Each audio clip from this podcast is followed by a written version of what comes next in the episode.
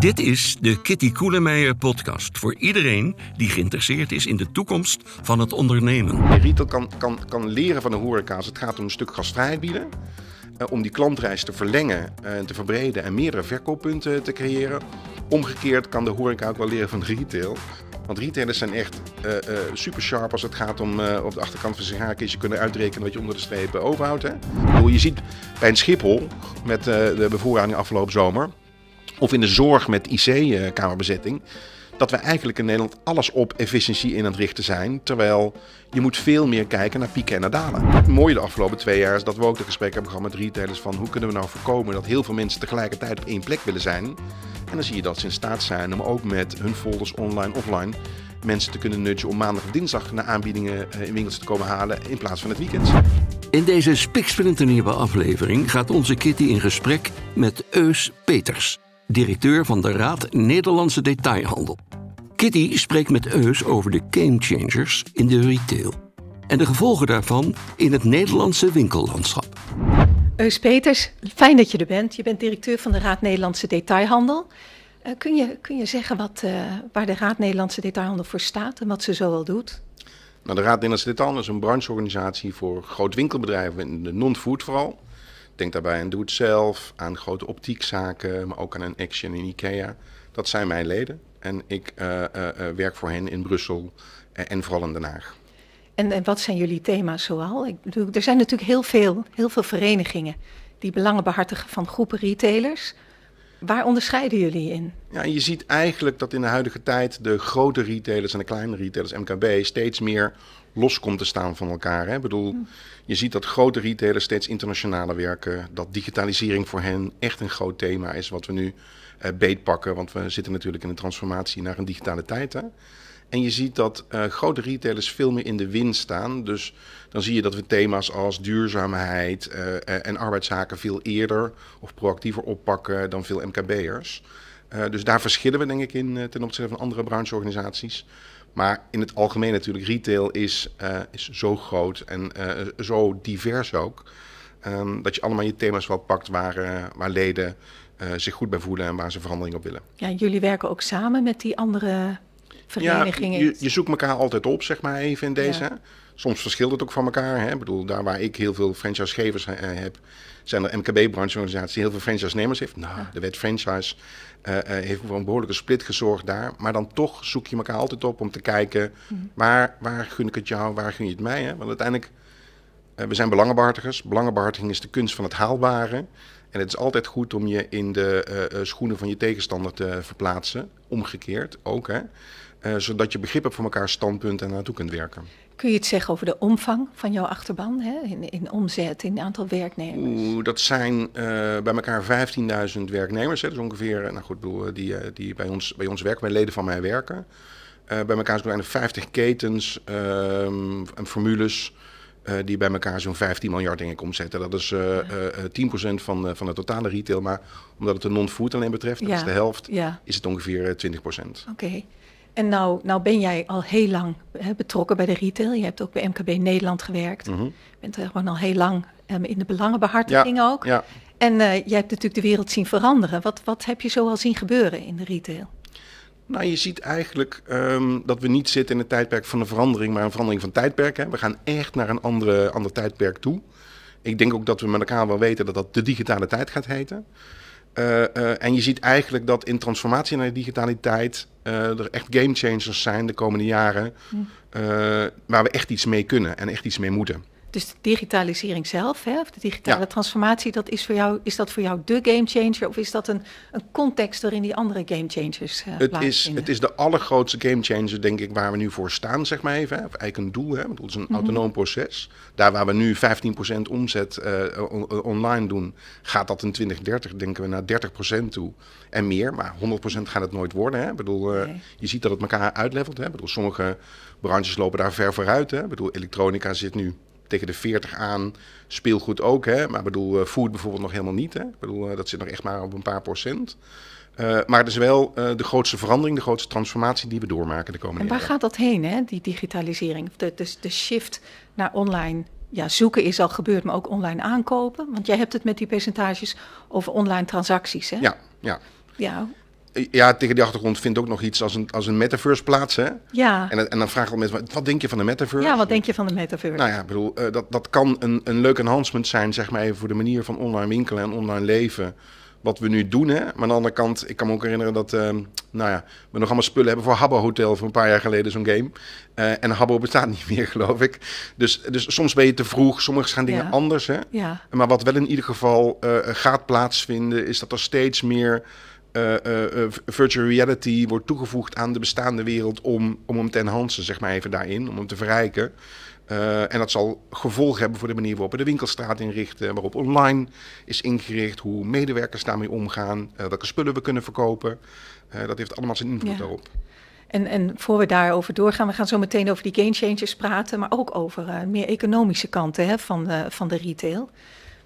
Eh, om te beginnen met die game changers. Jij, je, ja, jij hebt daar echt een visie op. Hè? Jij zegt de Ja. digitalisering schrijdt voort. Ik denk dat jij ook steeds minder in kanalen denkt. En dat je zegt van ja, het, eh, we, hebben, we hebben omnicommerce krijgen we. Ja, En, en in, dat, in dat veld, waar, waar zie jij de echte, de echte ontwikkelingen? Nou, wat je, wat je eigenlijk ziet is, bedoel, ik heb ook in de horeca gewerkt, hè, en die werken steeds meer, eigenlijk steeds meer dan wij eigenlijk nog met... eh, Voor Koninklijke echt- Horeca ja, voor- Nederland. Voor Koninklijke ja, Horeca Nederland. ja. Met zeg maar customer journeys, of klantreizen, Meer dan retailers doen ze dat? meer dan retailers. Omdat een retailer, Kitty, je gaat naar een winkel toe, je doet een aankoop online, offline, eh, en je gaat daarna weer weg. Hè? Ja, En eigenlijk, die retailer wordt helemaal gelukkig van die ping op de kassa en daarna Ja. is het voorbij. Nou, hij Ah. moet nog leren dat er after sales is.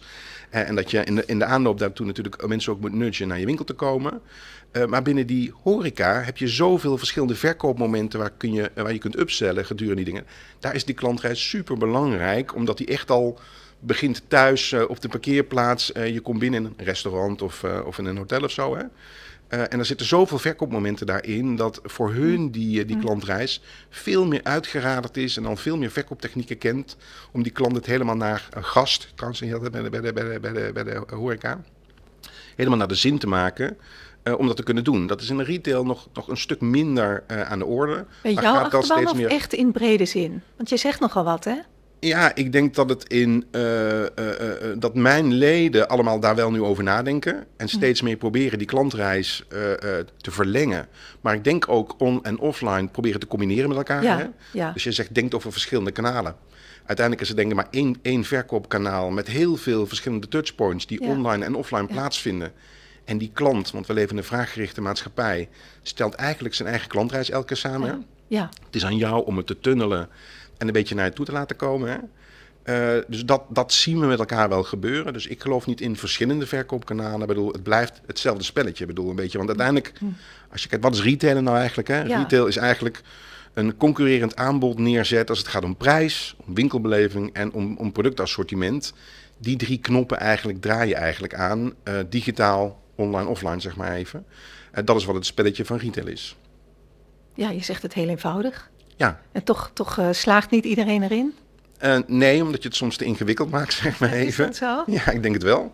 Want uiteindelijk moet je je focus altijd op de klant houden en heel goed weten eh, wat die klant wil. Hè?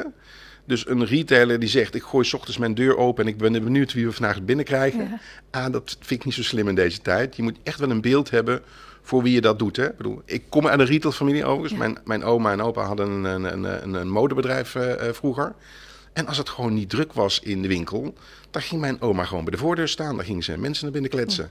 En als ze een nieuwe collectie binnen had, dan ging ze bellen naar die, beetje die ma maatwerkklanten die ze in haar hoofd had, zeg maar even, waarvoor ze inkoopt. En dan zegt ze, ik heb de collectie van Alexander binnen, Kitty. eh, kom je, ik heb ik heb een paar dingen voor je apart gehouden, tot vrijdag, tot het weekend. En het weekend hang ik ze in de winkel neer. Maar als je zin hebt, kom langs, ik heb ze even apart gehouden voor je. Dat is de manier waarop zij Ja. retailen. Heel erg op maat van klanten die ze in haar hoofd had. Eh, en dat werkte super. Maar dat doe je nu met data, hè? Dat. Klopt. Dus moet je die online data offline gaan gebruiken. En, en dat laten blenden, zeg maar even. En daar heel gericht op eh, inzitten. Maar we roepen ook al jaren dat we werken met beacons in de winkel, met herkenningspunten en allerlei technologieën. En dan zijn we nog lang niet. Dus je vindt echt dat dat te weinig gebeurt. eh, Jazeker. En, en zeg je dan ook, retail kan leren van horeca of gaat dat een stap te ver? Nee, retail kan, kan, kan leren van de horeca als het gaat om een stuk gastvrijheid bieden. Eh, om die klantreis te verlengen Ja. en te verbreden en meerdere verkooppunten te creëren. Omgekeerd kan de horeca ook wel leren van retail. Ja. Want retailers zijn echt eh, eh, super sharp als het gaat om op de achterkant van zijn sigarenkistje kunnen uitrekenen wat je onder de streep overhoudt. Hè? En die marges zijn heel erg dun. En daar we in de retail, als je met ondernemers praat, of in de horeca, nog heel veel met emotie praten. Hè? Waardoor als je een horeca-ondernemer wil verkopen, moet je echt drie keer koffie met hem drinken. Voordat hij zoiets heeft van, ik vind het prima, oké, zeg maar waar, waar ik moet tekenen. Maar dat gaat heel veel op, nog op basis van emotie. Uh, maar die retailers veel slimmer zijn als het gaat om calculeren. Ja, ja duidelijk. We, we, hadden het over, we hebben het over game changers. Ja. Hè? Dit is uh, je aanloop, denk ik. Ja, ja wat je ziet is eigenlijk, hè, bedoel, we gaan dus op, op weg nu naar die digitale wereld. Ja. Uh, dat is uiteindelijk het einddoel. Hè?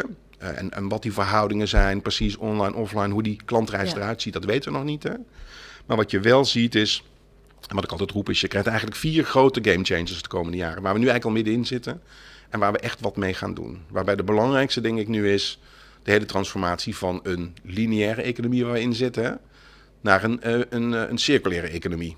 Uh, uh, ik had pas geleden een discussie met uh, jongens van McKinsey over wat nou de footprint was van de retail. Hè. Wat mij verbaasde, misschien weet jij dat ook wel, hè, is dat wij als retail, hè, wat wij doen met onze winkels, met vervoer en mm -hmm. met dingen die we doen, de energie, uh, uh, veroorzaken wij maar 3% van de, food, van, de, van de footprint in totaal maatschappelijk. Dat is natuurlijk heel erg weinig. Ja. Als, als, hele sector. Als hele sector. De horeca niet, maar alleen echt de... Alleen, alleen de retail, zeg de maar retail, even. Maar dat is ja. inclusief uh, de vervoersdingen die we doen. Spullen. Alle spullen. Maar nee, Ja. nee alle, alle spullen die we zelf doen, zeg maar even. Ja. De, de, de, het winkelpand, de huur, de, de, de, de, de, de, de distributiecentra, distributiecentra, al die dingen. Is maar 3%. De footprint. En, en dan hebben we het over scope 1 en scope 2. Hè, Maar, wat, dan, eh, maar dan heb je het niet over het vervoer nog. dat, dat zit daar wel bij in scope 1 en scope 2. Uh, maar als je naar scope 3 kijkt, dus wat doen onze klanten en wat veroorzaken fabrikanten, dan is dat 35%. Maar wat is scope 1 en scope 2? Sorry, scope 1 en scope 2 zijn de uh, dingen die je doet die zelf een impact hebben direct op, uh, op het milieu, zeg maar, of op CO2. En scope 3 is de indirecte effecten van Ah. aan de ene kant onze klanten en aan de andere kant onze fabrikanten. En, en die is heel, heel groot. Die is 35% zeg maar even. Wat zij veroorzaken aan footprint in, Dat uh, zij in die CO2. pro productieprocessen hebben. Of, of zit daar ook de groothandel bij? Nee, dat zijn omdat zij die productieprocessen hebben. Uh, aan de ene kant, hè, de fabrikanten vooral. Maar Ja. bij de consument vooral hoe hij zich ontdoet van zijn producten. Ja. Ja. Waar hij dat laat en uh, hoe het vervolgens wordt, uh, wordt uit, elkaar wordt gehaald en weer wordt gerecycled. Dus dat heeft een veel grotere impact. Ja, en, en waar zit die andere 55, 60 procent dan? Ja, die zit daarna weer in, uh, in herstarten. Die zit ook om doen uh, van uh, dus, dus afval uh, en dat soort zaken. Zit hem ook in, in delfstoffenwinning en dat soort zaken. Wat weer voor het productieproces komt. En dat is nog verder van ons vandaan, zeg Ja, maar ja, even. ja. En toch zie je dat de overheid ons aanspreekt. Hè? Omdat Ja. wij wel makkelijk zijn. Wij zitten in Nederland hè, met 86.000 winkelvoordeuren. ja. Van, van jij moet het maar gaan doen, jij moet het maar gaan regelen. Nou denk ik, ja weet je, als ik de, de, de verkoopvoorwaarden van Apple zou willen veranderen, eh, nou ja, dan ben je misschien als mediamarkt en BCC hele grote. Ja. Maar volgens mij lukt het je niet om die uh, voorwaarden te veranderen. Dus misschien moeten we wat realistischer zijn in de Ja. rol die je als retail kunt pakken. ja. Ik denk dus niet dat je mij verantwoordelijk kunt maken. Uh, uh, maar ik denk wel dat Voor je... die 3 procent of ook voor de keten? Voor de keten, zeg Voor de maar even. Want uiteindelijk worden wij nu gevraagd. Hè? Ik bedoel, en Ja. Het is prima dat we dat doen. Hè? Ja, Om due diligence, om die keten helemaal in kaart te brengen met de effecten uh, verder weg. Hè? Maar goed, ik kan één niveau teruggaan, namelijk naar productie. Hè? Ik bedoel, neem Ja. aan um, een naaiateliers in, uh, in Ja. Bangladesh. ja. Dat zie ik. Hè?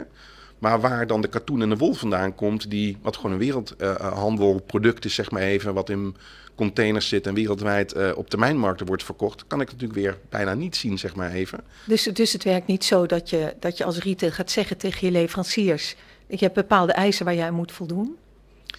Dat wel, uh, Ja. uh, maar, maar dat, is een, dat is mijn vraagzijde. En Ja. vervolgens kan ik dat ook nog gaan controleren. Ja, Maar hoe kan ik de, de, de, de toeleverancier van mijn leverancier weer controleren? En hoe kan ik Ja. Daar diensttoeleverancier heb je al die certificeringen voor, hè? Ja, en de vraag is of alles te certificeren is. Hout Ja. was te certificeren. Maar ik denk Ja. nog steeds als jij wol en katoen zou willen certificeren... dat er nog best een ingewikkelde zaak is, zeg maar even, in dat, Ja. in dat opzicht. En wat ga je dan doen met uh, gerecyclede wol? Wat, je- wat, je, weer herwonnen Ja. hebt, zeg maar even, Ja. moet je dat weer opnieuw certificeren.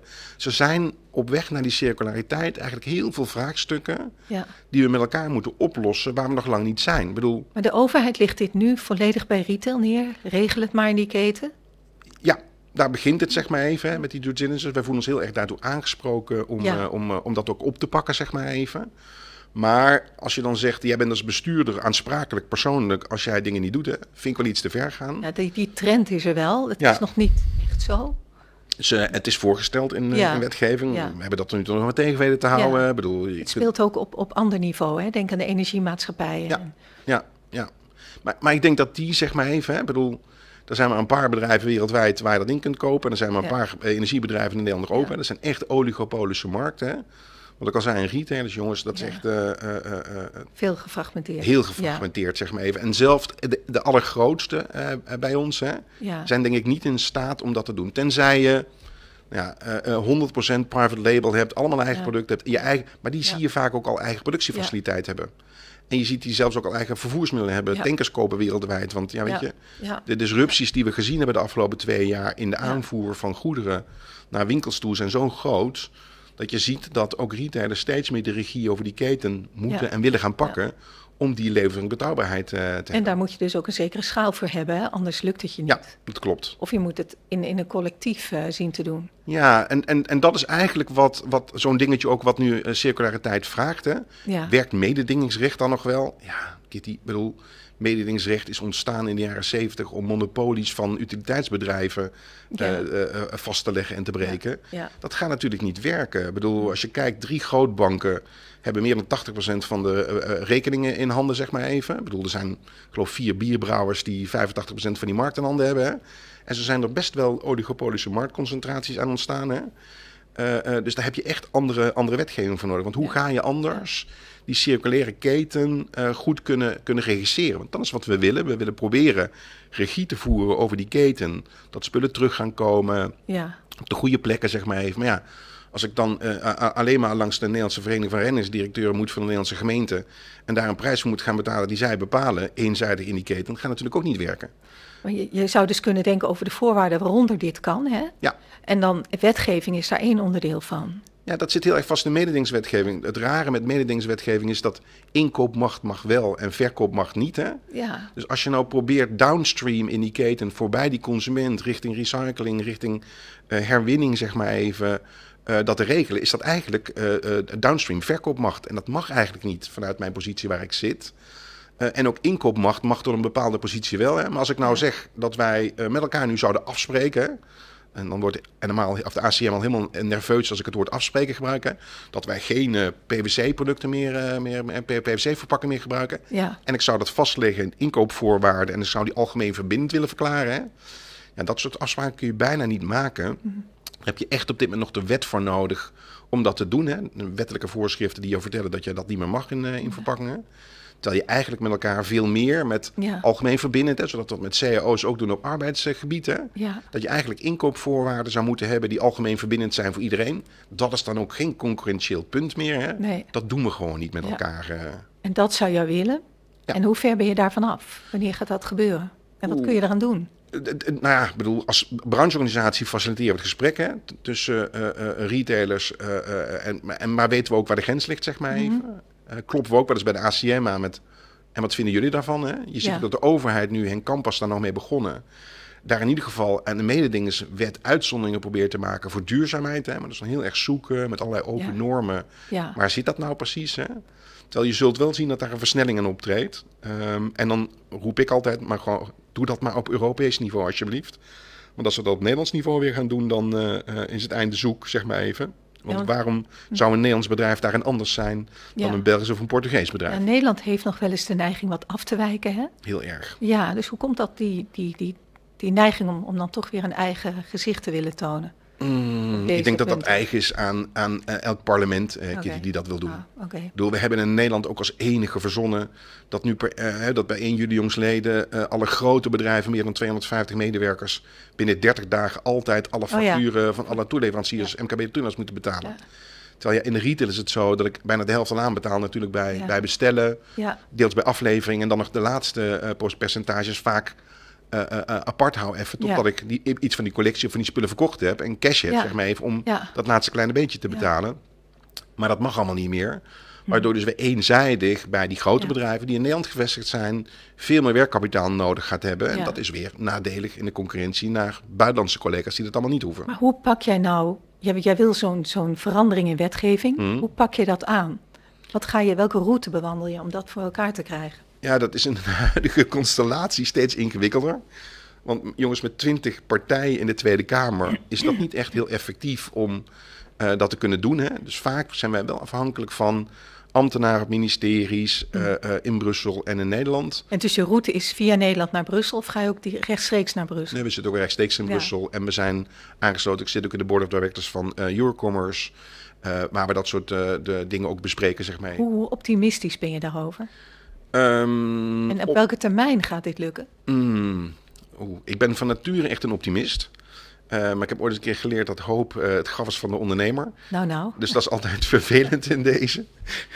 um, ik moet zeggen dat, dat, dat als je het momentum nu neemt, zeg maar even, vind ik niet dat we er goed voor staan. Uh, dat is omdat het bedrijfsleven van alles de schuld krijgt hè, hm. vanuit de overheid. Terwijl besturen door de overheid vind ik heel erg werken aan oplossingen. En er is veel te veel gepolitiekt wat uh, gaat op ophef in plaats van oplossingen. Mm. Uh, uh, en, en, politiek zou veel meer moeten gaan weer over oplossingen. daar willen we ook aan naartoe werken, zeg maar even. Daar ben ik heel erg van. maar er wordt wel heel veel richting bedrijfsleven geschoven van jullie verantwoordelijkheid. Terwijl ik denk, ja, moet je me wel een beetje helpen, zeg maar even. Mm. Met bijvoorbeeld mededingingsrecht of met andere dingen. Maar de huidige politieke constellatie is dat er wel heel veel richting bedrijfsleven wordt geschoven. En wij als bedrijfsleven, vind ik ook helemaal niet zo'n duidelijk gezicht hebben uh, naar politici toe. Van dit en dat doen wij allemaal. Want we doen verschrikkelijk veel. Als je net over ja. circulariteit. Ja. We doen, en, en, we zijn maar niet in staat om dat met elkaar, met een heel duidelijk gezicht, neer te leggen bij de politiek. Die eigenlijk niet wil luisteren. En dat ligt ook deels van aan het feit dat de grote vraagstukken van nu, of het nou over wonen gaat, of over stikstof, of over CO2. Hè. Ik bedoel, wij zijn helemaal niet zo'n factor van belang als winkels. Hè. Hm. Uh, dus ja, dan uh, gaan ze meer naar andere partijen kijken dan naar jou. Hè. Maar ik denk dat we kunnen helpen uh, vanuit een stuk regie, zeg maar even, waar we zitten in ja. die keten. en dat wordt onvoldoende onderkend. En als je je mond open trekt en zegt, we kunnen wel helpen, ja, dan krijg je gelijk de hele bubs naar je toe geduwd. Dan ga je het ook maar regelen ook. Maar ja. ik kan het niet regelen, ik kan het regisseren. Daar zit wel een, een nuance als, als die regie nou leidt tot een duidelijker gezicht en een, ja, een, een, een, een, een mooi vooruitzicht, helpt dat dan niet ook die wetgeving? Um, ja, Absoluut. Uh, maar daar zit je een soort van, uh, van kip in het ei verhaal ja. soms. Hè? Ja. Dat als ik al naar de politiek zou stappen met... we hebben afspraak gemaakt over en wat vinden jullie ervan? Hè? Ja, Dan uh, mag ik in het busje bij de ACM volgens mij gaan praten... hoe wij tot afspraken zijn gekomen. Dus het is heel erg aftasten op dit moment nog van, van, van wat kan en wat kan niet, zeg maar even in deze. En ondertussen vertraagt het wel de voortgang die je boekt op het gebied van circulariteit? Of zeg je van nou, dat, dat, dat tempo kunnen we wel goed houden of goed krijgen? Ik denk dat we op dit moment doen wat we kunnen. Uh, want wederom, ik denk dat het geen Nederlands probleem is, maar een heel duidelijk Europees probleem. Hè? En je ziet echt pas dat met de komst van, uh, van ja. Timmermans, hè? Uh, ja. dat eigenlijk de flinke vaart daar pas ingekomen is van Europa. Daar komt nu allerlei wetsvoorstellen vanuit Europa pas naar ons toe. Hè? Ik bedoel, dus, dus ik denk, we maken nu mega sprongen met elkaar. En dat is goed in dat opzicht. En ik vind het ook heel goed dat dat in Europa gebeurt. Want ja, weet je, toen wij wat was het, 70 jaar geleden de, de Verenigde Naties oprichten, bestond 22% van de wereldbevolking nog als Europeanen. Op dit moment is het geloof ik 8%. Wij trekken ook een hele grote broek aan met elkaar ja, in Nederland en elders. Dat we denken ja. dat wij de wereld kunnen veranderen. Maar we kunnen alleen de wereld veranderen, vind ik, als we samentrekken in Europa uh, uh, en, en zo een, een, een geopolitieke factor van belang uh, worden. maar dat waren we lange tijd niet. Oké, okay, oké. Okay. Dat is circulariteit als gamechanger helemaal duidelijk. En je hebt er nog meer, toch? Ja, ja. Het tweede zeg maar even heeft met pand te maken, denk ik, Kitty. Ik bedoel, als je naar de winkelstraten kijkt, hè, ja. Uh, uh, nou, in 1995 hadden we nog 15 miljoen win winkelvloeroppervlak in Nederland. En nu zitten we op 30 miljoen. Dat is een beetje veel. Mijn inkomen is niet verdubbeld. het aantal mensen in Nederland is niet verdubbeld. de huizen zijn grosso modo wel bijna verdubbeld. Maar bedoel, dat is, een, dat is een andere discussie. Nou, we zijn misschien wat minder dingen zelf gaan doen. Hè? Minder zelf kleding aan het maken en meer kopen. Hè? Dus daar, daar zit er ook een beetje verschuiving in. Daar zit een verschuiving wel in. Maar als je nou bijvoorbeeld over huizen hebt. Bedoel, in ja. 1980 hadden wij gemiddeld per persoon uh, uh, uh, iets van 48 vierkante meter huis. En we zitten nu op 76. Oh. en dan vragen wij ons af waarom we zoveel uitgeven aan huizen. Nou, ja. omdat je ook echt meer huis hebt, Maar zeg dat maar is even. ook een toename van welvaart, hè? Precies, Over de hele precies. Maar, maar we zien Ja. dat niet zeg maar even als zodanig, maar vragen ons wel af van waarom is dat zo duur geworden? Nou, Ja. mede hierom zeg maar even. We gaan ook bijna twee keer zoveel met vakantie dan eh, 30 jaar geleden. Eh, eh, we hebben ook, ik geloof, 1,3 keer meer auto's dan, dan toen de tijd. Hè. Dus we hebben het ook echt wel, gaan we het aan andere dingen Ik heb het uitgeven. nog niet over de smartphones. En over Netflix en over al die abonnementen die, die Ja. mensen afsluiten. Ja, Want dat is een trits. Hè. Ik, bedoel, ik geef u een bruto inkomen, dan neemt de staat wat weg, dan is dat netto inkomen. En na aftrek dan van eh, eh, eh, huur, hypotheek, Netflix, abonnementen eh, en telefoon, dat wat mensen overhouden, dat noemen ze netto inkomen. Maar dat is natuurlijk niet zo. Eh, eh, ik betaal heel veel bruto inkomen. Ik bedoel, en wat de overheid valt, dat is netto inkomen. En daarnaast dan mijn eigen keuzes eh, in heel veel opzichten. Eh, maar dat vinden heel veel, heel veel mensen niet. Die denken echt, na aftrek van al het andere wat ik overhoud, dat noem ik netto inkomen. Ja, dat werkt niet. Maar het is wel zo dat door die besluiten steeds groter hap uit die portemonnee van die Ja, consument natuurlijk gaat. absoluut. Eh, en dat is nieuw, zeg maar even. Want al die jaren zijn we nog best gegroeid in heel veel Ja. Mhm. En nu zie je ook dat in zo'n waardesysteem... Hè, dat we het, het einde naderen van, eh, van wat mogelijk is, zeg maar even. En je gewoon tot andere keuzes moet gaan, eh, moet gaan komen. Ja, de rek is eruit. Die rek is eruit. ja. En dat zie je, zie je dat terug in de winkelstraat? Ja, dat zie je terug in de winkelstraat. Ik bedoel, wat ik al zei is, we gaan van 15% online naar 30% online, denk ik, in 2030. Eh, en dat heeft consequenties voor, eh, voor de winkelvierkante meter. Het liep, liep jaren al ietsje terug, heel klein beetje. We hebben ooit een keer bijna op 100.000 eh, vestigingspunten gezeten in Nederland. Nu zitten we op 86.000, maar die zijn gemiddeld wel groter geworden. Eh, maar je zult zien dat dat nog verder gaat krimpen in heel veel opzichten. En dat die waardesysteem of die binnenstad gewoon op een heel andere manier bekeken moet gaan worden. Want ja, ehm, we hebben het nu over de komst van dark stores ook in, in Ja. binnensteden. Hè? Ja, ja, Eh, die moeten dan ineens allemaal weg. Hè? ja. Maar die situatie met die brommers en die, die, die distributiemogelijkheden uit die binnenstad was natuurlijk al langer aan de gang. Met bijvoorbeeld die pizza-brommerhelden die, eh, die rondrijden met pizza's. Die zaten ook al in die binnenstad. ja. Eh, en je ziet ook dat er, ehm, eh, neem nou iets als een- zo'n zo'n zo'n zo'n telefo telefoniemaatschappij. Dat is ook helemaal geen winkel eigenlijk. Dat is eigenlijk een servicepunt. ja. Waar eigenlijk interactie met klanten plaatsvindt. Maar er zijn er al veel minder van, hè? net zoals Precies, bankfilialen. Precies. Dus naar bankfilialen is inderdaad minder dan de helft. Hadden Ja. iets van eh 1500 filialen. En nu zijn het er minder dan 700, geloof Ja. ik, in, in een amper tien jaar tijd.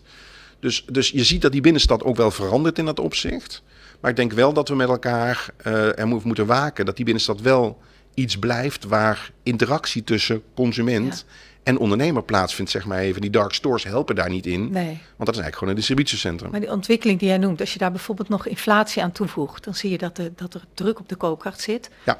Dat, dat betekent dat daar ongetwijfeld ook retail, retail last van heeft. Hè? Misschien Ja. ook nog wel formules, eh, ketens verdwijnen. Of heel veel zelfstandige ondernemers aan de Ja. ene kant. En aan de andere kant heb je natuurlijk de discussie over de, over de exploitatie van het retail vastgoed, Ja. het winkelvastgoed. Waar natuurlijk inflatie ook weer een rol in speelt. Dus aan alle, alle kanten zit die druk daarop. Super interessant, goed dat je dat zegt. Afgelopen zomer, eh, eh, eh, we hebben op een of andere manier, en daar zijn we ook zelf debet aan, hè, we hebben modelcontracten gemaakt ooit een keer voor retail vastgoed. En daar staat bijvoorbeeld in dat je één keer per jaar met het Consumer Price Index, de consumentenindex, de huur gaat aanpassen. Ja, Kitty, dat was 8,8 procent eh, afgelopen juli. Door die inflatie. Door die inflatie. Ja. Alleen, Ja. eh, wacht even, daar hadden we slimmer over na moeten denken. Want eigenlijk mijn servicekosten die ik betaal naast mijn huur, hè, Ja, daar zitten eigenlijk de elektriciteits- en gaskosten Ja. al in. En Ja. die zijn fix toegenomen. ja. Dus eigenlijk had je af moeten spreken. Maar ja, goed, eh, dat, dat is altijd terug, terugkijkend. Dat je gewoon de kerninflatiecijfer eigenlijk had moeten nemen voor die aanpassing één keer per jaar. Is dat nou een nieuw begrip, kerninflatie? Of, of hebben jullie dat geadopteerd? Eh, ik denk dat we het geadopteerd hebben. Ja. Ik denk dat we er ook nooit naar gekeken hebben. Want we, Maar wat is kerninflatie? Maar kerninflatie is eigenlijk de, de, de, de prijzen van de, de basisartikelen, zeg maar even zonder, zonder energie daarbij en zonder mobiliteit daarbij. Eh, eh, eh, als ik een discussie heb met mijn medewerkers over salarisverhoging, ja, als je een auto van een zaak hebt, dan heb je geen benzinekosten, zeg maar even. Dus ik bedoel, Nee. ook dan moet je naar Ja. een ander inflatiecijfer kijken, dan wanneer je die benzinekosten wel allemaal privé moet gaan Ja. betalen. Ja, Dus daar zit wel een, een verschil tussen, zeg maar Ja. in dat opzicht. Maar sowieso moet je naar andere waardesystemen kijken. Ik bedoel, de grap is even, als je nu kijkt hoe huurwaarde wordt bepaald eh, van een pand, hè, dat weten ook niet veel mensen. Dan eh, heb je een huurwaarde en dan eh, roepen we met elkaar, oké, dan gaan we naar de rechter toe en dan mag jij een paar panden, vergelijkbare panden aanwijzen als verhuurder en ik doe dat als huurder. En dan gaat de rechter naar kijken en die zegt dan, dit is de huur. ja, En dan kijk je vijf jaar terug. Dat is een beetje archaïs en ouderwets, denk ik, in heel veel opzichten. Maar goed. Eh, en je ziet al dat daar een beetje geëxperimenteerd wordt nu met omzethuren. ja. Uh, dat is nog maar heel een punt van discussie. Hè? Marginaal. En dan krijg je altijd de discussie. Uh, ja, dan moet je online omzet er ook bij optellen. Hoezo? Dan betaal ik huur- en distributiecentra. Wat doet dat nou in zo'n winkelstraat, zeg maar even. Terwijl als je leert van online kitty, ik betaal daar voor het aantal kliks wat ik krijg op mijn webshop. Hè, eigenlijk zou huur bepaald moeten worden op het aantal passanten wat voorbij komt. Dat hoort bij het pand. Maar is en dat bij niet juist ouderwets, dat?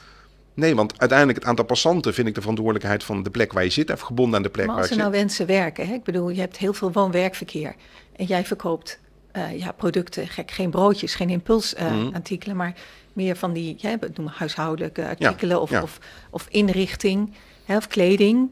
Heb je dan wat aan die passanten die, die elke dag gewoon werkverkeer daar langskomen, dat toevallig een metrohalte zit of een treinstation? Niet altijd en overal, maar ehm, nou, als ik de parallel trek met bijvoorbeeld folders. Hè. Ja, Eh, ik moet tien keer, geloof ik, in drie jaar tijd een folder hebben gezien van een keuken.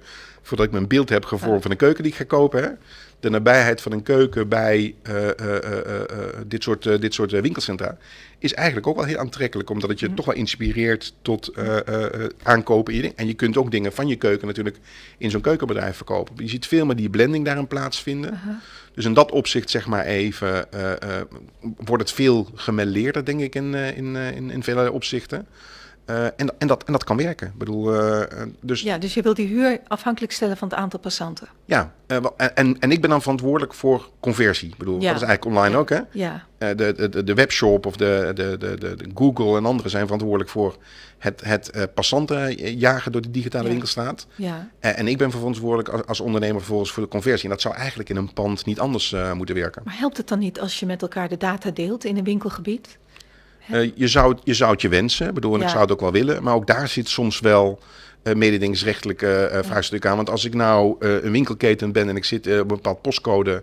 en een postcode bevat maar acht winkels... dan kun je ongeveer uittellen met de pindata bijvoorbeeld... wat, Ja. wat zo'n winkel omzet of wat, daar, wat Ja. daar gebeurt, zeg maar even. Dus, ja, maar je ziet wel dat een bedrijf als Locatus bijvoorbeeld... die, die Retail Risk Index heeft en andere dingen... Ja. dat daar wel middelen voor zijn om dat, om dat te doen. Je hoeft niet per se de, de, de kerndata te hebben of de, de brondata om eh, zelf die berekeningen te doen. Ik denk dat je best wel tools hebt en bepaalde layers over elkaar heen kunt leggen. hè. Ja, Transportbewegingen, eh eh parkeerkosten, parkeerautomaatafrekeningen, pincijfers en dat soort zaken over elkaar heen. Om, om dit soort cijfers voor elkaar te krijgen. Ik bedoel, die zou je zeker moeten hebben, ja. dus jij zegt ik wil dat de huurwaarde bepaald wordt op grond van het aantal passanten. Zo eenvoudig is het? Of? Dat zou logischer zijn in de huidige Ja. tijd, hè? Dan eh, eh, vijf jaar terugkijken naar een Ja. vergelijkbaar pand. Ik bedoel, Ja. want data stellen je veel meer in staat, denk ik nu, om andere besluiten daarin te nemen. eh, en, dat, dat, en dat doen we minder. Alleen, ja, die data delen ook altijd weer een punt van discussie ook tussen verhuurder en huurder. En want dat gaat ook een heel eigen leven leiden. Want dan gaat die verhuurder bepalen dat jij ergens wel of niet mag zitten. Dat zien we bijvoorbeeld in Frankrijk, hè, waar de, de verhuurders veel meer de regie voeren over winkelcentra, managed winkelcentra, wie wel en niet waar mag zitten. Ah. Ja, dat willen we ook weer niet in Nederland, Nee. zeg maar even. Dus nee.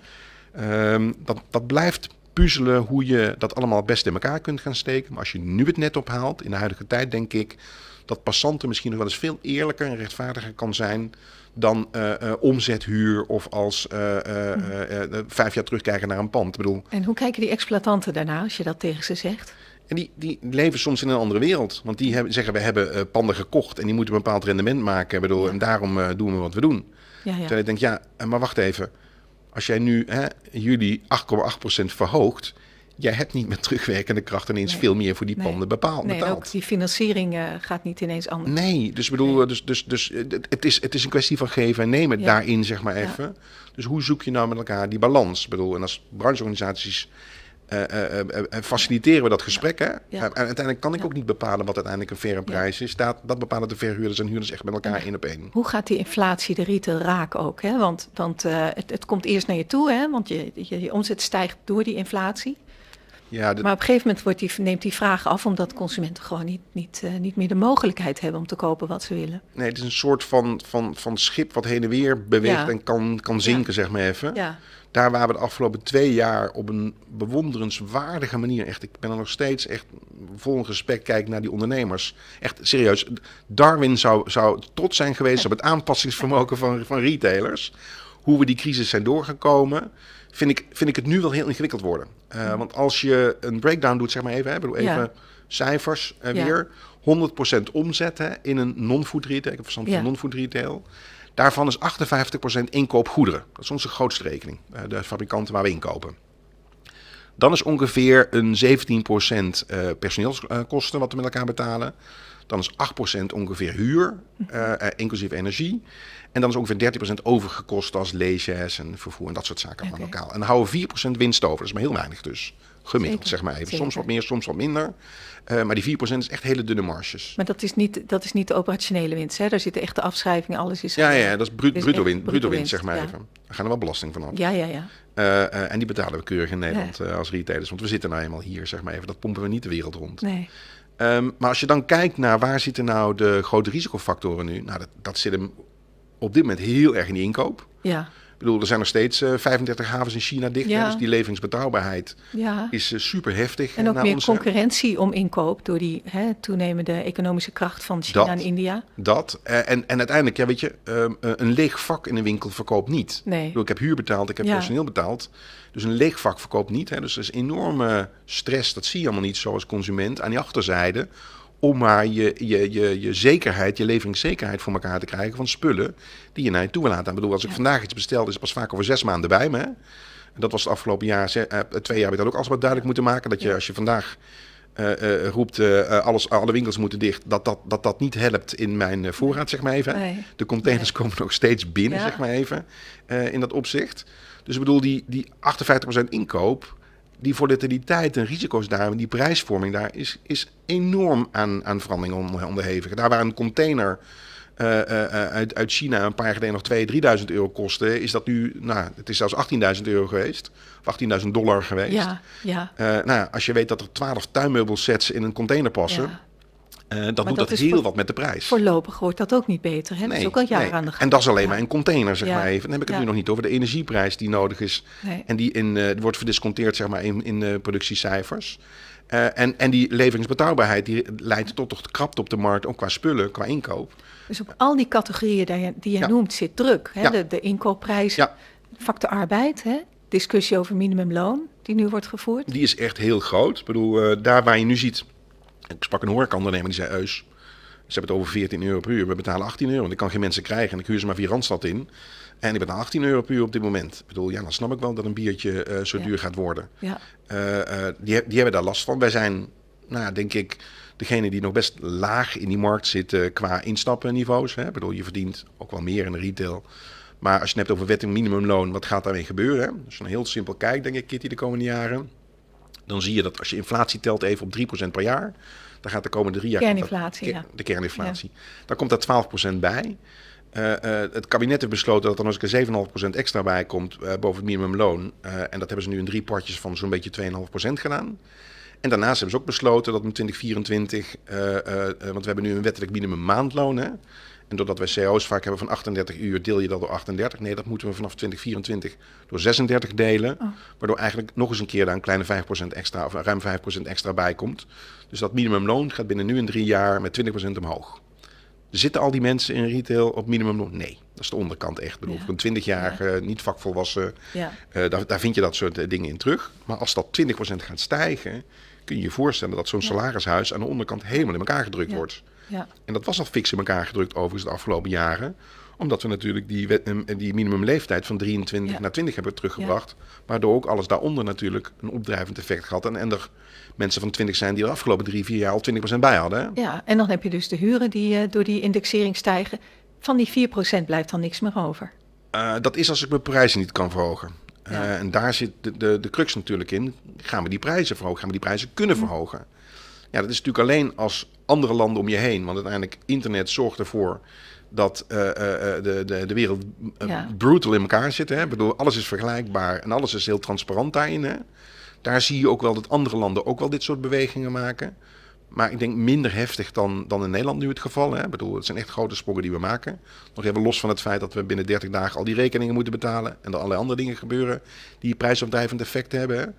Denk ik wel dat we in Nederland uit de pas lopen eh, daarin. Ik bedoel, en daar praat ik toch wel regelmatig met mensen naar van jongens, dat moeten we echt matigen. Dat gaat niet goed. Dat, dat, dat, dat ga je moeten betalen vroeg of laat. Dat is niet Want oké. je kunt de prijzen wel verhogen, maar je volume ver- verlaagt daardoor. Mensen kunnen geld maar één keer uitgeven. Ja, dat klopt. Dus Nou, ik verdien natuurlijk ook wel iets, min, iets meer. Maar dat gaat al heel snel uit de pas lopen als ik al die andere categorieën kostenverhogende en veel invloeden kostenverhogender. Dus Ja. uit jouw portemonnee, uit Ja. jouw netto inkomen gaat op dit moment hè, bedoel, Ja. een veel groter deel naar energie dan de afgelopen vijf jaar. Ja. En, als jij niet heel veel meer erbij krijgt, moet je op andere dingen eh, verminderen, zeg maar. Ja. Nou, we zien eh, de afgelopen zomer dat er heel veel de consument is uitgegeven aan vakanties, aan, aan horeca, aan festivals. Terecht, hè? dat hebben Ja. ze twee jaar niet kunnen doen. Dus je ziet ook dat daar echt een inhaalslag gebeurde. Ik bedoel, eh, wat, wat, wat, wat prima is, zeg maar even. Maar nu aan het eind van die zomer, ja, de eerste afrekeningen komen binnen van de energiemaatschappijen. Mensen gaan zich realiseren, oh, maar eh, het lukt niet helemaal meer. Zo geluk is wel geweest, of in ieder geval van die ruim 5 miljoen mensen die een vast inkomen hebben, een vast, eh, vast contract hebben. Die zijn de afgelopen jaren natuurlijk hebben Ja. door. En die Ja. hebben veel minder uitgegeven. Ik bedoel, de consument in Nederland heeft geloof ik 54 miljard extra gespaard de afgelopen twee jaar. Wat hij niet uitgegeven heeft. Nou, daar, daar kan wel een stuk op worden ingekeerd. Ja, Maar juist de groep die lagere sociaal-economische klasse die niet heeft kunnen sparen. En die juist nu geraakt wordt doordat die energierekening wel heel hard aantikt Ja. in eh, wat hij per Ja. maand uitgeeft. Ja, die eh, eh, gaat de handrem er nu op zetten. En langzamerhand de categorieën daarboven ook. Ja. Dus je ziet dat eh, aan het eind van de zomer eh, het realiteitsbesef inda indaalt. En dat het echt wat gaat betekenen. Het consumentenvertrouwen hebben we altijd heel raar gevonden het afgelopen jaar. Is super laag, maar nog steeds bleef die consument besteden. En je zult zien dat daar ooit weer eh, die twee bij elkaar komen. En die consument zijn bestedingspatroon echt aan gaat passen. ja. Aan, aan wat hij uit kan En wanneer verwacht je dat? Ik denk dat we nu erin zitten. Ik bedoel, ik denk Oh. dat, dat eh, nu, er, er nu in het najaar heel veel dingen bij elkaar komen. Ik denk dat de omzet gewoon eh, eh, gaat dalen. eh, maar dat vertekent heel erg natuurlijk als je het vergelijkt met de vorige twee jaar. Ja, maar die omzet daalt. Er is een, een behoorlijke shift heeft plaatsgevonden naar online. Als je omnichannel speler bent, ja. dan kun je in die mix nog prima overleven. Maar zit je niet online, zeg maar even, dan ga je echt een probleem hebben. Wie, gaat, wie gaat problemen krijgen? Nou, als ik naar die, naar die grote bedrijven kijk die lid zijn bij mij, Ja. Kitty, dan, dan vind ik echt dat hun aanpassingsvermogen de afgelopen twee Ja. jaar fenomenaal geweest is. Hè? Kijk naar een bedrijf als Action, die hadden niet eens een webshop. Nee. En die hebben binnen drie weken een webshop eh, gebouwd. Met eh, een heleboel producten erin, zeg maar even, die ze in 400 winkels konden leveren. Nou, echt, ik heb echt Ja. Zo van, tot die tijd was het altijd ons bonbedrag is te laag. We gaan niet goedkope artikelen, dat kan niet. Maar het kan dus wel. Ja, en die zijn gaan order pikken in winkels. hè. Zo'n model. Hè. Dus dat is Ja. grappig van de, van de afgelopen twee jaar. Ja. Heel veel nieuwe businessmodellen zijn eigenlijk on the spot geprobeerd moeten krijgen. En dan ga je eens rekenen. Kan dat eruit? Kan dat er niet uit? Voegt dit wat toe? Voegt dat niet toe? Hè? Zeg maar even. Dus, dus die- dat aanpassingsvermogen is heel groot geweest. Maar er zijn ook best veel kleine ondernemers geweest die niet online waren. Meer dan 50% van de MKB-ondernemers heeft geen online eh, webshop. Hè?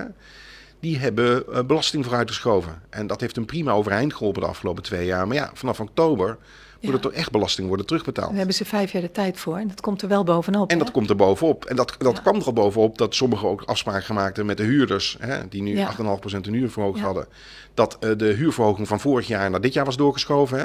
Ja, die, die hebben meer dan 8% aan een broek gekregen, zeg maar even. Dus eh, Ja. ik, maar ik vrees echt dat bij dat soort ondernemers er nu toch wel heel veel samenkomt aan prijsverhoging, inkoopprijsverhoging, eh, eh, doorgeschoven belasting en dat soort zaken.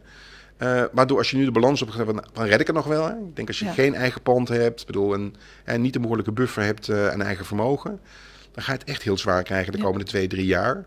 En dat, dat zie je ook vooral dat dat starters vaak zijn. Maar eh, ook dat zie je vaak. Hè. Van de 100 starters eh, in de retail, en dat is een horeca trouwens niet anders, eh, leeft, leeft na vijf jaar nog maar de helft. Ja, maar dat heeft, heeft ook iets gezonds, hè? En, en dat is prima. Hè? Ja. Ik bedoel, eh na Schumpeter zei dat is creative destruction. Hè? Dus Ja, die vinden zich goed. niet opnieuw uit. Maar dat, dat, daar komt elke keer nieuwe mensen bij. En dan gaan mensen gaan er ook af. Hè? Dus dat is de manier. Ik vind dat wel een kapitaalvernietiging. Maar dat is, dat is hoe, Ja. hoe het al heel lang werkt. Ja, dat zeg maar is de even. kost van innovatie, hè? Ja. De afgelopen Ja. jaren zie je eigenlijk dat die, die creative destruction niet heeft plaatsgevonden. En best veel bedrijven door overheidssteun in de leven zijn gehouden. Dus als daar nu 20% van, eh, van overlijdt, hè, in plaats van 10% in een Ja. jaar, maar 20%, is dat een soort inhaalcorrectie waar je denk ik niet nerveus moet zijn. Ik vind het vreselijk voor die ondernemers. Tuurlijk. Want die zitten er met hun hebben en houden in eh, eh, en, en, en die verdienen het echt niet. eh, Ja, en daar wordt om, soms ook wat makkelijk over gedacht, hè? Ja, zeker. Ja. Maar, maar, ja. maar, maar ook dat, hè. Ik bedoel, vandaag Ja. En in de retail doen ze het iets beter dan in de horeca. Je moet echt verdomd goed tellen Ja. om Ja. te weten wat je onder de streep over kunt houden. Want uiteindelijk, Ja. ja. je leeft niet van omzet. Dat denken ook nog heel veel mensen. Maar je leeft van de winst natuurlijk. Ja, ja. En die, die winkelsgebieden, hè, winkelstraten, die, die, die hebben, hebben die ook dat fenomenale aanpassingsvermogen getoond? Waar je het over had? Dat is ingewikkeld, omdat bestemmingsplannen eh, niet, zich niet Ja. zo makkelijk aan laten passen. Hè? Mhm. Eh, dus dat, dat, zie je, dat zie je toch echt minder. Ehm, maar ja, ik zei, er zijn meer investeringen nodig om digitalisering Ja. mogelijk te maken. Hè? Ik bedoel, we hadden het over beacons eh, en over interactiviteit en heel veel digitaliseringen. Toen we met de retailagenda begonnen een paar jaar geleden, toen hadden we het erover van oké, wat is nou eigenlijk jouw doel? Hè? Toen zei ik ja, als we niets doen, jongens, dan denk ik dat wij in Nederland overblijven met 25 hele grote, interactieve, spannende eh, eh, winkelgebieden. eh, waar, waar alles plaatsvindt, zeg maar even. En de rest wordt dagdagelijkse boodschappen. En ik denk dat we verdomd goed ons best moeten doen om daar 80 of 100 van te maken. Maar we hebben nog steeds 330 gemeentes, geloof ik. Het worden er geen 330 meer. Nee. Dus daar waar we vroeger dat kristalmodel gebruikten met een kernwinkelgebied, met wijkwinkelcentra daaromheen. En een meubelboulevard, woonboulevard. En dat was een beetje het model wat we er altijd op nahielden. En dat hebben gemeentes 330 keer gekopieerd. Hè? Moeten we eigenlijk naar een stuk of 60 regio's toe, waar dat nog steeds gaat werken, maar waar Ja. eh, één stad regiofunctie heeft, waar juist de steden eromheen nou, wijkwinkelcentra achter oplossingen hebben. En dat er één meubelboulevard of één eh, eh, autoboulevard nog is. Ja. En dat we op die manier gaan willen. Maar je merkt dat die, die lage regio is er eigenlijk niet. We hebben provincie en we hebben gemeente. En die regio zit er eigenlijk tussenin. Dus vanuit de aansturing, hoe had u het gehad willen hebben, hè, Ja. is, dat, is dat best ingewikkeld om daar te komen. Maar dat is wel het model waar we naartoe moeten uiteindelijk. Ja, en, en nu zie je dat de buurtwinkelcentra natuurlijk de grote verrassing zijn van de afgelopen paar jaar. Hè? Want er werd altijd gezegd, nou ja, misschien nog wat, eh, wat supermarkt, wat, wat, wat voorzienende winkeltjes in de food. Ja. En misschien nog een, hè, nog, nou, je hebt natuurlijk de, de Primera's die daar ook zitten. Ja. Dus, maar dat, dat zijn toch echt de winnende gebieden geweest. En die, die grote winkelcentra, die hebben het juist moeilijk. eh, en dat Ja. is nog niet helemaal op peil. Nee, maar, maar dat heeft ook te maken met toerisme. hè. Ja. Toerisme is nog niet Ja. op peil, hè? Ja, ja. Eh, dus dat is daar de grote misser. En je ziet dat nog steeds daar. Je ziet daar vaak luxueuzere dingen. ja. eh, op, mede op toerisme gericht. Waar je ook nog een keer met openbaar vervoer naartoe moet. Hè. Mensen hebben lange tijd openbaar vervoer niet vertrouwd. Hè. ja. Eh, eh, dus dat was wel een optelsom Ja. die het nog steeds voor binnensteden ingewikkeld maakt. As we speak nog steeds. Maar maar. altijd op het niveau van steden inderdaad, Ja. die elkaar dan ook concurreren. En de, dat regioperspectief, hoe, hoe realistisch is dat?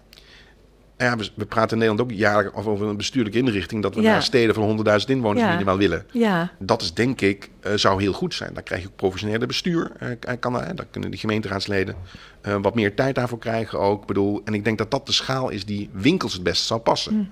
Of dat voor zorg zou passen, of dat dat voor onderwijs zou passen, dat weet ik verder niet. Daar ben ik geen specialist op, zeg maar even. Eh, de tendens is wel steeds decentrale dingen gaan organiseren. ja, Maar decentraal op gemeentelijk niveau, daar is Nederland weer net te klein voor, vind ik.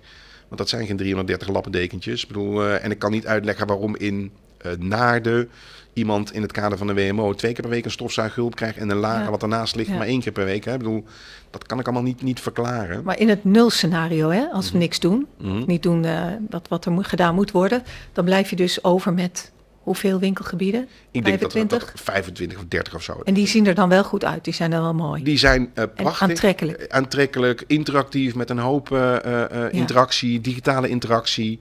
en, en met een goede online propositie daarnaast, hè, want die heb je, Ja. heb je altijd nodig in, in deze tijd. zou je het kunnen redden? Ik bedoel, en soms, Ja. hè, bedoel, voor huishoudspeciaalzaken waar jij eh, theedoeken gaat aan, heb je meer dingen nodig. Voor hele Ja. luxe kleding heb je wat minder nodig. Hè? Dus dat is een harmonica wel. Hè? Ja, Maar eh, eh, dat je nog steeds eh 500 zaken in Nederland zou nodig hebben om de BV Nederland te bestieren. Nee, dat, dat, dat gaat er niet meer zijn, denk ik. Dat kan ook echt met een, een stuk minder winkels. ja, jij zegt laten we dit oprekken naar 80 tot 100. Ja. Om de leefbaarheid van de gebieden te vergroten. Ja, anders heb je boven Zwolle misschien Ja. nog Groningen, Ja. maar, maar niks. Ja. Hè? Terwijl ik denk, joh, maar op zijn minst dan nog Leeuwarden en misschien Emmen. Weet je, bedoel... Maar wat moet daar nou voor gebeuren? Wat, wat ga jij daaraan doen? Ehm, nou, uiteindelijk is dat dan ondernemers om daar keuzes in te maken. Ja. Hè? Ik bedoel, en ik Ja, hoop maar- dat als ondernemers met elkaar spreken, ik doe het niet. Onder ketens, hè, die in meerdere plaatsen zitten. die in meerdere plaatsen zitten, die kijken dan naar, eh, langs zo'n IJssel naar eh, Deventer, naar Zutphen, naar Kampen. En die denken dan, nou, wij kiezen voor Deventer of zo. Hè? Ja, Dus die, die, die, die eh, shake-up zul je zien, zeg maar even daar. Hè? Ehm, en je ziet ook dat, dat MKB'ers dan of volgen of niet. Ik bedoel, eh, als je een eigen pand hebt in, eh, in Zutphen... ja, dan heb je het misschien zwaar. Dat, Ja. dat is een keuze. Ja. Maar, maar ook dan kun je nog steeds iets heel aparts maken van Zutphen. Alleen gaat dat niet die eh, eh, eh, high-end, interactieve winkelcentrum zijn of winkelgebied zijn. Wat je misschien zou wensen dat het is. Ik bedoel, wat ik al zei, hoop is het graf van de ondernemer. Ja, heel veel ondernemers hopen gezegd, ja. dat het zo is. Hè? ja. En heel veel ondernemers die altijd zeggen van ja, nee, maar mijn pand is heel veel waard. Zeg ik, nou, weet je, als je de afgelopen vijf jaar niet benaderd bent door een eh, vastgoedpartij, dan denk ik dat het minder waard is dan dat je denkt dat het waard is. Maar het is wel zijn pensioen. ja, Eh, en het is wel Ja. vaak van, van de Ja. familie overgegeven ook. Hè? ja. Dus daar zit heel veel, eh, een heel verhaal achter. Dus dat zal nog een hele transformatie en best veel pijn ook, ook krijgen, zeg maar even. Ja. Om, om zich aan te passen aan de huidige tijd. Bedoel, maar dat is ook van alle tijden dat je je aan moet passen. ja, en je hebt nou twee hele belangrijke invloeden genoemd. Hm. Je hebt er nog meer, hè? De, de derde factor eh, belangrijk is personeel, vind ik. Hè? Ja. Medewerkers. Hebben we al een beetje over gehad. Maar dat zijn er met elkaar, zeg maar even bij ons. Ik geloof ehm, eh, eh, iets van 870.000. Eh, eh, dat is 10% van de beroepsbevolking werkt in de retail. Ja, en dan laat je de distributiecentra buiten beschouwing. Of Die- neem je die, heb je het over de winkels of heb je het ook nee, over die, de... die zitten daar ook bij, zeg maar even. Ja. Als ik dat terugreken naar FTE's, hè, zijn dat Ja. er 492.000. Ah, Dus eh, het gemiddelde partnerpercentage bij ons is 56%. ja, vooral in de winkels natuurlijk. Vooral in de winkels, zeg maar even. Hoofdkantoren zie je vaker Ja. nou, 36 uur. dat maar daar werken er minder. Ja, Maar daar werken er minder, zeg maar even, vooral in winkels. En, en daar kunnen we best trots ook op zijn, hè? want we hebben altijd kunnen accommoderen voor iedereen die wilde werken. Hè? Bedoel, eh, en dat zijn vaak hele Ja. bijzondere groepen die bij ons werken. Ja. Hè? Ik Bedoel, MBO 2, MBO 3. Eh, daar zitten Ja. ook eh eh, eh, herentredende moeders bij. Daar zitten ook mensen die de taal niet kunnen spreken en op het distributiecentrum werken. Hè? We hebben best veel bijzondere groepen die bij, ons, bij ons werken. ja, En de discussie die ik heb met macro-economen de afgelopen jaar, hè, de krapte op de arbeidsmarkt, die zeggen allemaal tegen mij, Eus, maar het is helemaal niet erg. St- Stel mensen vrijkomen in de retail, hè, dat retail gaat krimpen. Want eh, we hebben mensen nodig in de zorg, we hebben mensen nodig bij de politie, ja, eh, mensen nodig in het onderwijs. Dat is mijn antwoord altijd twee dingen. Van, A, nou, eh, de mensen in de zorg die ik ken en de mensen in het onderwijs, die hebben allemaal HBO-niveau. hè. Mm. Dat hebben de mensen bij ons heel veel niet die bij ons werken. Dus dat is, dat is één. Het is vaak ook regionaal hè, waar, eh, waar mensen bij ons werken. Daar waar die anderen Ja. allemaal veel, veel nationaler werken. En twee is zeg maar even, we krijgen altijd het verwijt dan dat de arbeidsproductiviteit vrij laag is in de, in de retail. Zeg ik altijd, ja, wij zijn ook ingericht op beschikbaarheid, helemaal niet op efficiëntie. Ja, ik bedoel, het is best efficiënt georganiseerd. Maar wij zijn er altijd eh, als Ja. jij wil dat we er zijn, winkel zeg gaat maar even. open, dus je bent er. En als je grote Ja. winkels bent, kun je met dat personeel wat schalen in dingen. Ja. Maar bedoel, wij kennen niet hele gebroken diensten dat we zeggen, we hebben in de gaten dat je werkt tussen Nee. 12 en 2 en tussen 4 en 7. Nee, en dat is ook eh, ongunstig natuurlijk voor de mensen die in de winkels werken. Zeker, bedoel, dus dat, dat, dat doen we niet, zeg maar Nee. even. Maar je ziet wel dat, dat eh, eh, eh, die, die, die, die, de manier waarop wij personeelsplanning doen, zeg maar even, is op beschikbaarheid en niet op Ja. efficiëntie. Bedoel, Nee. je ziet bij een Schiphol met de bevoorrading afgelopen zomer, of in de zorg met IC-kamerbezetting, Ja. dat we eigenlijk in Nederland alles op efficiëntie in aan het richten zijn. Terwijl je moet veel meer kijken naar pieken en naar dalen. Ja. Daar waar wij ook kijken naar hè, hoe gaat het nou in de retail, merk je gewoon dat de piek in december wordt steeds groter in verkopen. Ja, En de piek in januari en februari wordt steeds lager. Ik bedoel, Ja. eh, het- ook dat is een soort van boot die heen en weer. Ja, we moeten mensen langzamerhand ook gaan nudgen om op andere tijdstippen te komen. maar Dus daar kun je natuurlijk ook in faciliteren, hè, door met data te gaan werken Dat klopt. en adviezen te geven daarover. Het mooie de afgelopen twee jaar is dat we ook de gesprekken hebben gehad met retailers van hoe kunnen we nou voorkomen dat heel veel mensen tegelijkertijd op één plek willen zijn. En dan zie je dat ze in staat zijn om ook met hun folders online, Ja. offline, mensen te kunnen nudgen om maandag of dinsdag naar aanbiedingen eh, in winkels te komen halen in plaats van het weekend. En het probleem is hier het tekort aan arbeidskrachten, hè? Ja, ja, nou, of nog niet? tekort aan arbeidskrachten. Ja, Wij hebben een enorm potentieel, Kitty, wat bij ons werkt, wat een contract bij ons heeft, wat, wat, wat een, een uurloon heeft en, en wat gewoon werkt, zeg maar even. Die alleen maar eh 24 uur eh, of, of minder soms misschien ook bij ons werkt. Eh, als ik het gesprek aanga met die mensen in de huidige tijd, vind ik het heel erg ingewikkeld om ze ervan te overtuigen meer te komen werken. Als ze zeggen, maar ik hou er niks meer aan over. ja, Als je nou kijkt in Nederland, hè, als jij een inkomen verdient, een modaal inkomen van 40.000 euro voor 40 uur werken, dan hou je ongeveer 33.000 euro netto over. Als je 26 uur werkt en 26.000 euro dan verdient, dan hou je ook iets van 30.000 euro over met al die toeslagen en arbeidskortingen en kwijtscheldingen. Ja jongens, bedoel, als ik dan zeg, wil je niet van 26 naar 32 of 36, wat de norm zou moeten zijn, dan zeg je, ja, hoezo? Ik hou helemaal niks meer over ja, dat systeem moeten we echt gaan aanpakken. Want als we dat systeem aanpakken, Uh, ik heb ook de berekening gezien. Dan hebben we 350 FTE in Nederland als, als geheel. Wat we meer zouden kunnen gaan Ja. gebruiken. Van mensen die best meer zouden willen werken. Maar voor wie het op dit moment helemaal niet loont om meer te gaan werken. Dat is natuurlijk ook de hervorming van het belastingstelsel waar nu veel over te doen is. Ja. Waar nog meer aspecten in zitten. eh, eh, haal dat naar boven toe. Als je zo stoer bent als, eh, als kabinet om de, de stijging van de minimumloon naar voren te halen. Haal dan ook de afspraak Ja. die we in de CER met elkaar gemaakt hebben naar voren. Dat we iets gaan doen aan, eh, aan loonkosten. Ja. En dat we iets gaan doen aan het verschil tussen bruto en netto. ja, dat is echt een jouw oproep ook. Je hebt, je hebt toch wel heel veel dingen die je zou willen hè, van de overheid. Eh, ja, eh, het, het allerliefst heb ik vrijheid hè, als ondernemer. Ik ja. heb geen bescherming nodig, Nee. maar ik heb echt vrijheid nodig om te ondernemen. Ik denk dat dat heel belangrijk is. Maar de kaders die de overheid zet, hè, Ja, als het gaat om minimumloon of belastingen, of als het gaat om circulariteit met due diligence, of als het gaat Ja. om eh, inrichting van winkelcentra met bestemmingsplannen, hè, ja, moeten we echt met elkaar kijken of we niet eh, veel, veel flexibeler de boel kunnen regelen. En echt iets van de 21ste eeuw kunnen doen. Hè? Ook als het gaat om mededingingswetgeving. Dan wat we tot nu toe gedaan hebben met elkaar. Daar mag het Ja. tempo wel iets omhoog. Om dat aanpassingsvermogen eh, Ja. beter te maken. En daar hebben we echt de wind mee. Of wind tegen. ja. Eh, want er zijn erg veel politici die allemaal denken dat eh, de wereld helemaal maakbaar is. En alles maakbaar is in de huidige tijd. Hè? Nou, mijn stelling is altijd, Kitty, er komt de lawine van de berg afrollen. Je hebt zes piketpaaltjes die je mag slaan. Maar binnen de lawine komt, komt te rollen. Hè? Ik bedoel, welke zes zijn dat dan? Eh, eh, en, Ja. en, en, en dat gesprek moet je samen hebben met politici. Ik bedoel, dan kom je ook tot hele andere conclusies eh, over wat je wel en niet met elkaar moet regelen. Wat, eh, wat, wat gebeurt er nou als dit niet voortvarend genoeg wordt opgepakt? Want je, je, hebt, je zegt game changers, dan verandert Ja. de game, hè? Ja, nou die game verandert denk ik dat ehm, we in Nederland echt op achterstand komen, komen te staan. Ja. Maar dan ook echt. Eh, ook en- internationaal. En ook internationaal, want je ziet dat ehm, het veel makkelijker wordt om eh, in in het buitenland dingen te doen. Een heel simpel voorbeeld te stellen, Kitty. Volgend jaar bestaat de interne markt in Europa 30 jaar. Het is ons in 30 jaar niet gelukt om eh, gezamenlijk een garantietermijn op een stofzuiger af te spreken. Het is echt god geklaagd dit. Maar in 24 landen in Europa ja. krijg jij als consument 24 maanden wettelijke garantie op een stofzuiger. En de eerste 12 maanden, nu, dat is ook pas, pas geleden veranderd, moet ik als, als ondernemer maar bewijzen dat jij eh, niet goed voor die, voor die stofzuiger hebt gezorgd. En de tweede 12 maanden moet jij eh, vooral naar mij bewijzen dat je er wel goed voor gezorgd hebt. En dan hebben we garantie in 24 Ja. landen in Europa. ja. Nee, wat hebben we in Nederland weer verzonnen?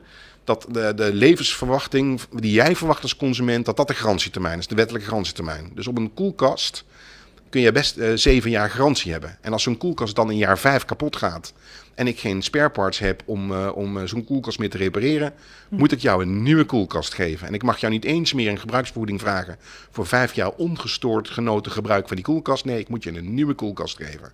Nou ja, logisch dat een koelkast dan veel meer kost bij ons dan in die 24 andere landen Ja. in Europa. ja. Dat gaat echt steeds eh, brutaler worden afgestraft.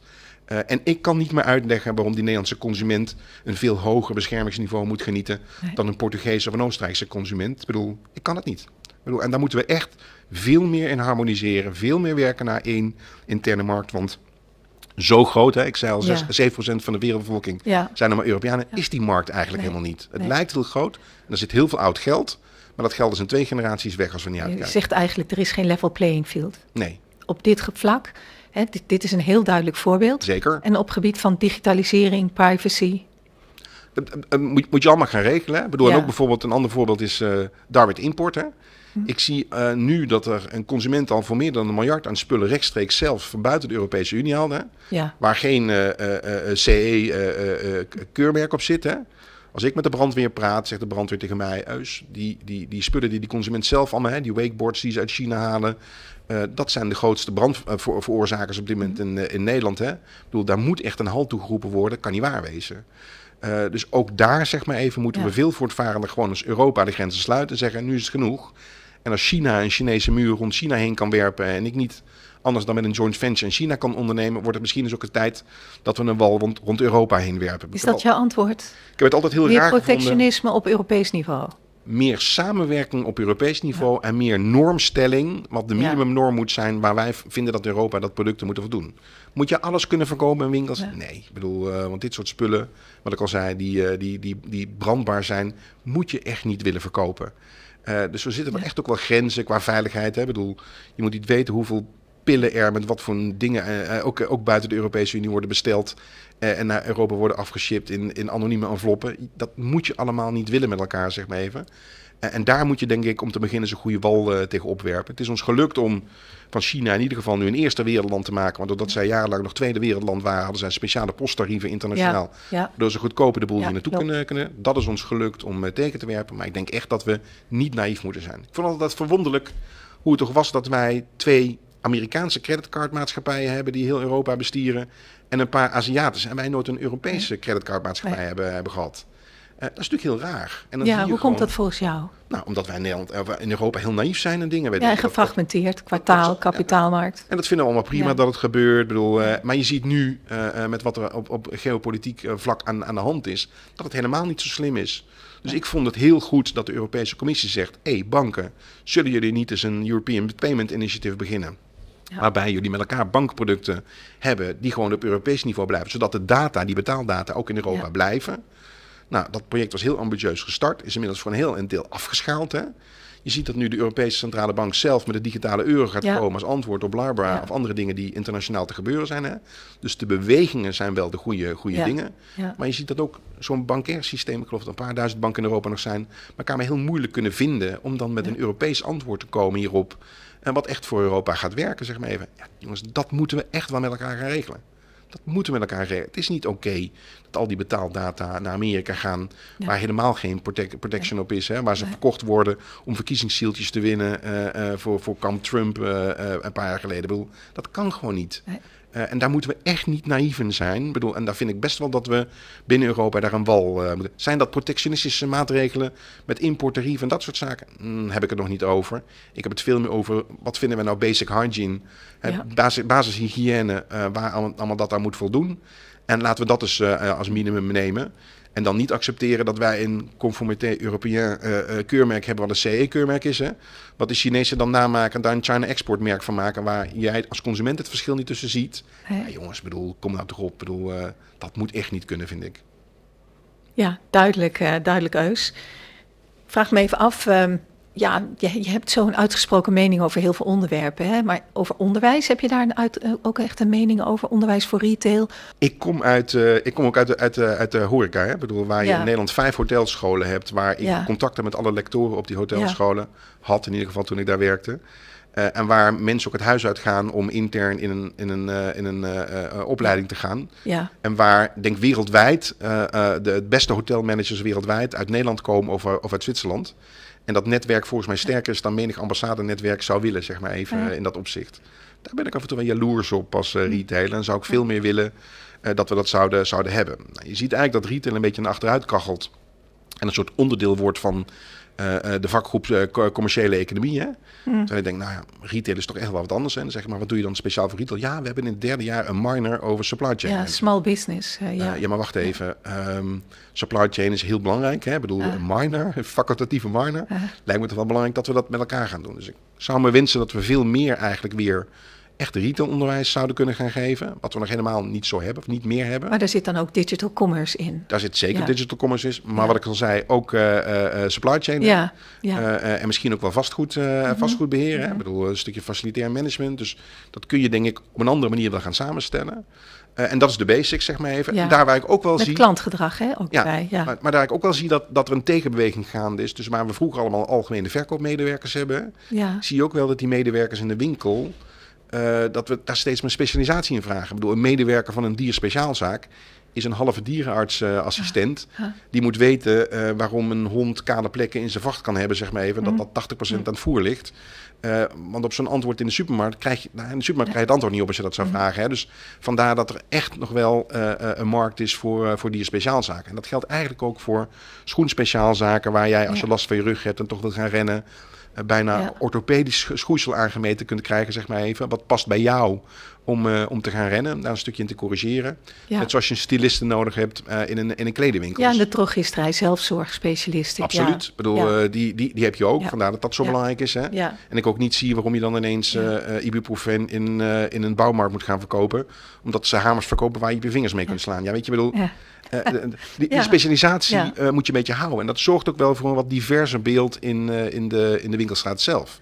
Wat is nou jouw advies aan retailers? Hè? Niet alleen je achterban, maar in het brede in Nederland. Wat, wat moet er gebeuren? Wat moeten ze doen? Wat kunnen ze doen? Ehm, blijf vooral goed rekenen. Ja. Eh, eh, maar dan ook serieus. Hè? Eh, dus ben niet naïef. Ik bedoel, en, en kijk heel goed of je onder de streep geld overhoudt. Want uiteindelijk leeft een ondernemer van Ja. winst. Ja, Eh, eh, zoek in die winkelstraat lokaal ook wel die samenwerking op. Hè? Ik ken maar één winkel die, eh, waar je naartoe gaat en weer vandaan Ja. komt zo'n beetje. Dat is. Ikea. Maar alle andere winkels zegt 1 en 1 3. Hè? Ik bedoel, ik geloof Ja. echt in de nabijheid van een, een, een schoenenwinkel, een kledingwinkel, een kapper en een nagelstudio. Waarbij je als vrouw een soort eh, wasstraat voor vrouwen hebt waar je achter elkaar doorheen kunt. voor mannen misschien ook wel. En voor mannen Ja. uiteindelijk wil je ook Ja. zoiets. Hè? Ik doe alleen dan niks aan mijn Ja. nagels. Maar, eh, eh, en, en, en aan het eind van die, van die, van die klantjourney krijg je de mooiste pasfoto's volgens Mm. mij. Die, eh, die je overal kunt gaan gebruiken in dat opzicht. Dus die samenwerking loont echt wel in die, in die winkelstraat. Ehm, maar vooral ook die samenwerking. Ik bedoel, als je kijkt naar hoe is nou ongeveer die omzet verdeeld. Hè? Ongeveer 45% van de omzet wordt gedraaid door filiaalbedrijven in die winkelstraat. Ongeveer 25% is franchise, dat is natuurlijk samenwerking. En 30% door zelfstandigen, die vaak wel via EK of andere inkoopcombinaties ook nog wel samenwerken. Eh, maar er zitten ook wel heel veel kleintjes bij die niet Ja. samenwerken. En ik denk dat het op lange termijn, eh, dat je het niet gaat redden door... of je moet wel heel uniek zijn met unieke niche en unieke propositie... eh, om in die winkelstraat te zitten. Ik bedoel, en dat je echt moet gaan samenwerken om met elkaar... eh, eh, kennis te hebben van die klant. eh, weet wat die klantvraag is en je te kunnen Ja. aanpassen op wat nodig is op die plek Ja. en in dat tijdstip. En als je nou ook even terugkijkt naar je eigen carrière, de lessen die je hebt geleerd, wat meer in algemene zin voor jonge managers en ondernemers. Oeh. Ik krijg wel eens van die plannen inderdaad. Hè. Ik bedoel, dat is ook de verantwoordelijkheid Ja. die je soms neemt om Ja. gesprekken met, met, met dat soort jongens aan te gaan en meiden. Eh, en dan merk ik allemaal dat ze heel erg vastlopen in ik moet uniek zijn op de wie, wat, waarom, waar, eh, web. Hè. En dan zijn ze allemaal eh, alles opnieuw aan het uitvinden en willen op alles, alles een 11 scoren. En daarom mag ik ook altijd, nee jongens, ik bedoel, kies nou één vlak waar je totaal op excelleert. Hè. Kijk, een Coolblue die excelleren gewoon op klantentevredenheid. En dan Ja. kun je op andere vlakken best wel 7 scoren of zo. Hè. Dus ga nou niet in perfectie plannen maken en heel lang lopen nadenken over hoe of wat. Nee, begin. Maar blijf evalueren, blijf kritisch, blijf rekenen. En stuur snel bij. Ik bedoel, ik denk dat dat heel belangrijk is. Hè. Ben een beetje Ja. agile. Ja. Zorg dat je het verleden eh, snel ook afscheid kunt nemen. Probeer het modulair op te pakken. Probeer ook je boeltje zo in de winkel samen te stellen dat als je huurder eh, eh, veel te veel, je verhuurder veel te veel gaat vragen, dat je zegt, nou, dan ga ik een pand een paar straten verder huren. Hè. Ik bedoel, je bent niet getrouwd met die Nee. plek. Hè. Ik bedoel, Nee. dat moet je ook allemaal niet doen. Hè. Dus probeer vooral lean te blijven daarin. Eh, want ik zie dat heel veel jonge ondernemers met name daarin vastlopen. Dat ze allemaal denken dat ze op alles uniek moeten zijn. Dat is niet nodig, zeg maar even. Ik bedoel, en ga daarna wel helemaal uit je dak eh, op dat ene punt. Hè. Ik bedoel, eh, want daar moet je uiteindelijk wel onderscheidend in blijven. Oh, Wat een goed advies. Eus, er zijn nog zoveel dingen waar we het over kunnen hebben. Dat is fijn. Maar eh dank je wel dat je hier was. Graag gedaan. Dit was de Kitty Koelemeijer podcast. Als je dit gesprek interessant vindt en vaker dit soort gesprekken wilt zien of horen, druk dan op die bekende knop. Want dan weet je één ding zeker: de podcast van Kitty wordt vervolgd.